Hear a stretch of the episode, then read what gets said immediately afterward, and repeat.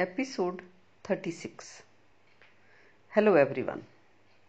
जैसा कि आपने पिछले एपिसोड में सुना कि कुछ चीज़ों पर, घटनाओं पर किसी का कोई कंट्रोल नहीं है। बात संभावनाओं की है और संयोग भी हर घटना के साथ जुड़ा ही है। यानी बात पॉसिबिलिटीज की है और चांस की है। पर रिलेशनशिप प्रॉब्लम्स के कुछ बेसिक रीजंस हैं जिन्हें जाना जा सकता है और बहुत कुछ ऐसा है जो समझकर किया जा सकता है। तुम जानते ही हो कि 10 साल के रिश्ते एक ही बात में उखड़ जाते हैं। तो रिलेशनशिप्स में जो दिक्कतें आती हैं, उनके कारणों को जाना जा सकता है। उनके प्रति सावधान रहा जा सकता है। जैसे रोड पर एक्सीडेंट्स होते हैं तो उसके प्रति सावधान रहा जा सकता है कि किसी भी कारण से तुम डेस्परेट होकर गाड़ी मत चलाओ। जैसे कि, अरे, वहाँ तो आधे घंटे में पहुँचना ही है। या कोई ड्रिंक पीकर चला रहा है तो उसके साथ मत बैठो और खुद भी पीकर गाड़ी मत चलाओ। लेकिन सुरक्षा के तमाम उपाय करने के बावजूद भी तुम्हारा एक्सीडेंट हो सकता है। तुम अपने रास्ते पर ठीक से जा रहे थे, पर कोई और तुम्हें ठोक चला गया। तो ये संभावना तो फिर भी जुड़ी ही रहेगी। और ऐसा किसी भी बीमारी के संबंध में, नौकरी लगने के संबंध में, प्रॉपर्टी के संबंध में, बिज़नेस के संबंध में, रिश्तों के संबंध में भी ये संभावनाएँ जुड़ी ही हैं। और इसी दृष्टि से देखो तो तुम्हारा इन बातों को सुनना भी एक संयोग है। लेकिन जैसे तुम संयोग से किसी बहुत अच्छे डॉक्टर के पास पहुँच जाते हो उसके बाद उसकी इंस्ट्रक्शंस को फॉलो करना। फिर वो संयोग नहीं है। अब तुम्हें पता लग गया कि यहाँ पर हमें बेस्ट मेडिकल केयर मिल रही है और बेस्ट मेडिसिन मिल रही हैं। पर फिर भी तुम अपना पार्ट पूरे ध्यान से ना करो तो वो संयोग नहीं है। फिर वो तुम्हारी चॉइस है कि तुम अपनी हेल्थ को, अपने ठीक होने को वो महत्व नहीं दे रहे जो तुम्हें देना चाहिए। तुम अपनी हेल्थ से आगे किसी और चीज़ को रख रहे हो। अगर तुम डॉक्टर के पास ही नहीं जा रहे हो या दवा को ठीक से ले ही नहीं रहे हो तो तुम बीमारी को लंबा चलाने का या बीमारी को धीरे धीरे ठीक होने का या बीमारी में ही रहने का चुनाव कर रहे हो। जीवन में इस बात को कि अगले पल की खबर नहीं, स्पष्टता से देखो कि यही तुम्हारे मन की सच्चाई है और यही सभी के मन की भी सच्चाई है। मगर ये बात अपने आप में कंप्लीट बात नहीं है। ये बात किसी रेफरेंस में, किसी भाव को कहने के लिए कही गई है। ये बात तुम्हारे मन के स्वभाव के संबंध में है कि तुम्हारे मन को नहीं पता कि अगले पल ये मन क्या करेगा या अगले पल क्या होगा। ये जाना नहीं जा सकता। कोई ऐसा नहीं है जो जान सके कि अगले पल क्या होगा। और ये भी सोचो कि ऐसा क्यों कहा जाता है कि जिसने अपने मन को जाना, उसने जगत को जाना।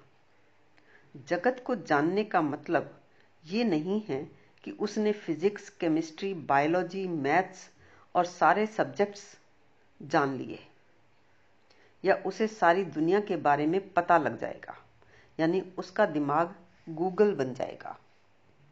जगत को जानने का मतलब सारी दुनिया के लोगों के मनों को जाना जा सकता है। शरीर को जानने वाले तो करोड़ों डॉक्टर्स हैं ही। खुद को जानने और दूसरों को जानने का मतलब है कि खुद के मन को जाना तो दूसरे के मन को भी जान लिया। पर किसी के मन में कोई ऐसा सिस्टम नहीं है कि जो तुम्हारे जीवन में घटने वाले संयोग हैं, उनको वो पहले से ही जान सके और फिर उनको वो बदल सके या सुधार सके। एक तरफ़ तो ये लाखों करोड़ों लोग हैं जो इन मंत्रों से या स्टोन से या वास्तु से अपने जीवन के सुख दुख को जोड़ रहे हैं। और एक तरफ़ बुद्ध हैं जो कह रहे हैं कि जीवन में दुख हैं, दुखों के कारण हैं, कारणों को जाना जा सकता है और ऐसी भी स्थिति है कि दुख ना हो। अब ये कहने वाला है तो व्यक्ति ही तो या तो यह व्यक्ति, यानी बुद्ध ना समझ है, या ये अरबों लोगों ना अब अरबों लोग ना समझ हैं, जो कि तुम्हारे जीवन में आने वाले सुख दुख को छत्तीस तरह की निरर्थक बातों से जोड़ रहे हैं। जबकि बुद्ध कहते हैं, तुम्हारे दुखों के कारण है, और तुम उन कारणों को जान सकते हो। ऐसी स्थिति हो सकती है कि दुख ना हो। और बात ये नहीं है कि तुम बुद्ध की बात मानो। या इन अरबों लोगों की बात मानो। जब इन अरबों लोगों की बात निरर्थक हो सकती है तो बुद्ध की बात भी निरर्थक हो सकती है। इसलिए बुद्ध कहते हैं कि तुम अनुभव करो, समझो, मानो मत, जानो।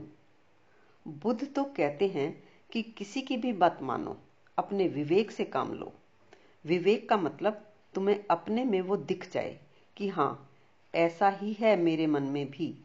फिर मानना या नहीं मानना हट ही जाता है। तो आधार ये नहीं है कि किसी काम को एक लाख या एक करोड़ या एक अरब लोग कर रहे हैं, या किसी बात को धरती पर 400 या 4000 लोगों ने कहा है। ये संख्या कोई आधार नहीं है। आधार है तुम्हारा अपना अनुभव, तुम्हारी अपनी दृष्टि, तुम्हारा रुक कर अपने ही मन के स्वभाव को ऑब्ज़र्व करना। दरअसल इस सब में और भी नासमझी के विचारों का घाल मेल। ये भी है कि तुम्हें पढ़ने को मिलता है कि क्रोध मत करो, निंदा मत करो, किसी की आलोचना मत करो, किसी की बुराई करना बुरी बात है, या किसी की कमी निकालना भी बुराई है। अब जब तुम्हें दूसरों के व्यवहार से तकलीफ़ होगी और तुम्हें दिखेगा कि दूसरा तुम्हें हर्ट कर रहा है और आलोचना करनी नहीं है, निंदा करनी नहीं है तो क्या करोगे तुम? तुम कोई रास्ता खोजोगे? तुम सोचोगे कि किस्मत ही खराब है। अब पति की बुराई कर नहीं सकते, पत्नी की बुराई कर नहीं सकते, सास की बुराई कर नहीं सकते, बच्चों की बुराई नहीं कर सकते, क्योंकि किसी ने बता दिया कि बुराई करना दुर्गुण है और बुराई ना करना सदगुण है। अब निंदा मत करो, बुराई मत करो। तो किस्मत ही एक ऐसी चीज़ हो गई जो किसी की रिश्तेदार नहीं है तो चलो उसी को कोस लेते हैं, या पिछले जन्म को कोस लेते हैं। कुछ हाथ की लकीरों पर डाल दिया, कुछ माथे पर लिखे हुए पर डाल दिया। तुम कह देते हो कि मेरे तो हाथ में परिवार के सुख की रेखा ही नहीं है। अब तुमने किसी की बुराई नहीं की, तुमने कहीं और डाल दिया। लेकिन मन तो तुम्हारा वही है जो निरंतर इस बात में जी रहा है कि दूसरे ही तुम्हें दुख दे रहे हैं। पर तुम बोल नहीं रहे हो। तुम्हें ऐसा दिख रहा है कि बुरे लोग हैं, लेकिन बुराई करनी नहीं है। आलोचना नहीं करनी है। और कबीर एक लाइन कह रहा है कि बुरा जो देखन मैं चला तो बुरा न मिलिया कोई। और तुम इस बात को एक्सप्लोर नहीं करते हो कि उसको क्यों नहीं मिला कोई भी बुरा? और तुम्हें क्यों मिला हुआ है? वो एक सूत्र में बात कह रहा है और तुम्हें इसकी एक्सप्लेनेशन समझने की ज़रूरत है। लेकिन तुम्हारा मन सिवाय अपने मन में देखने के बाहर हर तरफ़ कारण खोजता है, देखता है। तुम्हें अपने दुख के कारण तो दूसरे लोगों में दिखते हैं, लेकिन बोलने में तुम्हारे एक झूठ आ गया, एक नाटक आ गया कि तुम किस्मत को कोस रहे हो या पिछले जन्म को कोस रहे हो या कह देते हो कि अनजाने में मुझसे ही भूल हो गई होगी। अपने हाथ की रेखाओं को कोस रहे हो और फिर तुम्हें किस्मत को सुधारने वाले, किस्मत को बदलने वाले, किस्मत को चमकाने वाले, रिपेयर करने वाले मिल गए। वो कहते हैं कि किस्मत खराब हो सकती है तो किस्मत को ठीक भी किया जा सकता है। ये किस्मत को ठीक करवाना तुम्हारी ज़रूरत हो गई और धरती पर तुम्हारी ज़रूरत को पूरा करने वाले लोग पैदा हो गए। वो तुम्हें ऐसी अंगूठी, ऐसी माला, ऐसा कोई स्टोन दे देते हैं, ऐसा कोई मंत्र दे देते हैं, या तुम्हारे घर की सेटिंग ऐसे चेंज कर देते हैं, जिससे तुम्हारी किस्मत बदल जाएगी। नहीं, ऐसा होता नहीं है। ये बस मन बहलाने की बातें हैं। देखिए, इससे ज़्यादा व्यर्थ बात नहीं हो सकती कि घर में सुख शांति नहीं है। तुम ये नहीं कहते कि मैं अपने ही घर वालों के व्यवहार से दुखी हूँ। परेशान हूँ। तुम्हारे मन की सच्चाई तो यही है, लेकिन निंदा करना, आलोचना करना, अपने ही घर की बात बताना क्योंकि बुरी बात है तो तुम ये बुरा काम कैसे कर सकते हो?